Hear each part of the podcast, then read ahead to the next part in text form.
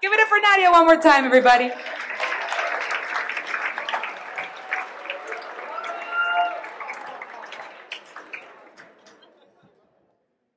Thank you.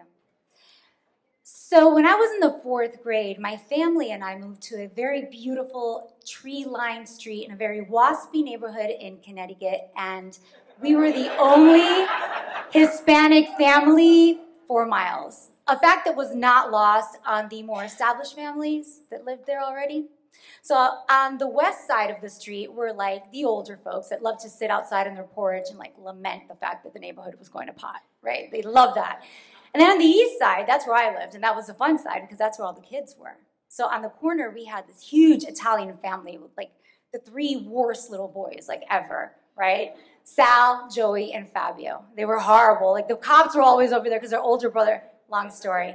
Anyways, across the street were the Franks and their daughter Karina. Karina was a couple of years older, but she was kind of developmentally challenged, I guess. So she was kind of like our age, even though she didn't look like the rest of us. And then there was Tracy, and she was a bookworm just like me. Her family was the only black family in our neighborhood. So our play dates consisted of me and her sitting in her room, reading books aloud to each other, and then writing book reviews, which we would then correct.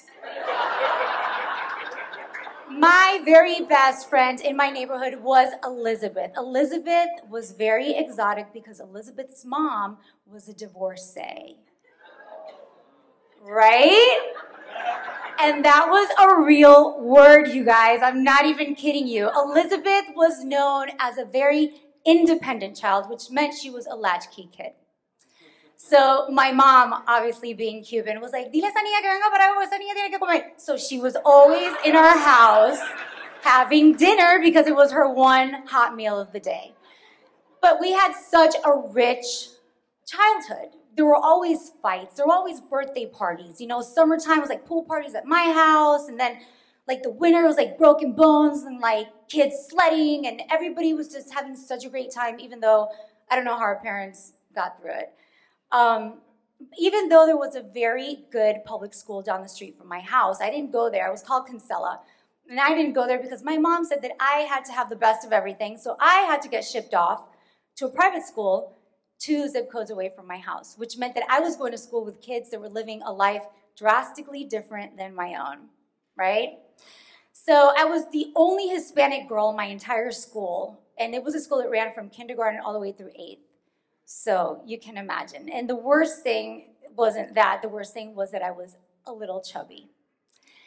And when you're in Connecticut in a private school, that is an unforgivable sin. So I had no friends. There was only one girl that was slightly chubbier than me and slightly less popular than me, and her name was Susie Q, like the cake.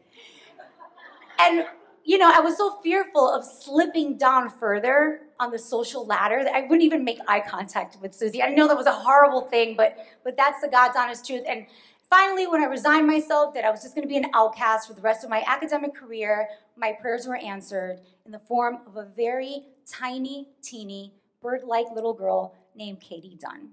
Katie, I met her in sixth grade, and she had braces just like me. But she also had glasses and really stringy blonde hair that she used to curtain off on the side with a tiny red beret that would only show off the tiny blue veins that were framing her vast forehead. Katie wasn't popular either, but we had each other, and together we were a force to be reckoned with. We sat together in lunch, we passed notes, we gossiped, you know, we, we pretended to be cool because we had each other, and somehow that was enough. So I had two me's. I had my neighborhood me, which had a ton of friends, and my school me, where it was just me and Katie. And finally, the day came when Katie said to me, You know what, Nadia, I think we should just take it to the next step. And I was like, I don't know what that means, but she says, No, I, want you to come over. I think you should come over and meet my parents and, and see where I live. And I was like, Oh my God, this is amazing, right? Because now it's real. Now it's going to be, ser- everybody knows. Now it's serious. So I was so psyched, and I told my mom, she said, Okay, whatever. But I realized my mistake as soon as Mrs. Dunn came to pick us up. My mom had a Cadillac, but Mrs. Dunn had a very tasteful Hunter Green Volvo. My mom wore red hair and makeup, and she had a pinky ring. And Mrs. Dunn had a very tasteful blonde bob, Docksiders, and cherry chapstick. I knew that that difference meant something, but I didn't know what it was yet. We get to Katie's house, and I realized what the difference was. While I had an above ground pool, Katie had an entire wing of her house dedicated to an in ground pool. While I had a nook, a book nook in my uh, bedroom closet, Katie had an entire library in her home. While my house was always filled with kids yelling and screaming and dogs and cats and everybody going crazy, Katie and I were able to finish our homework quietly and in peace in the museum that was her house. I knew Katie could never come to my house, never, because I would lose my friend for sure. There was no doubt about it. So I went to Katie's house all the time, and finally Katie said to me, You know, Nadia, you never asked me over. Why don't you ever ask me over? Aren't we friends?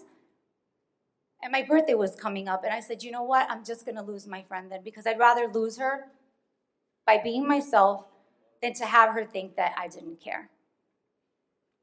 So my birthday comes up, and Katie comes over, and of course, it was chaos and catastrophe, just like I knew it would be, and she loved it.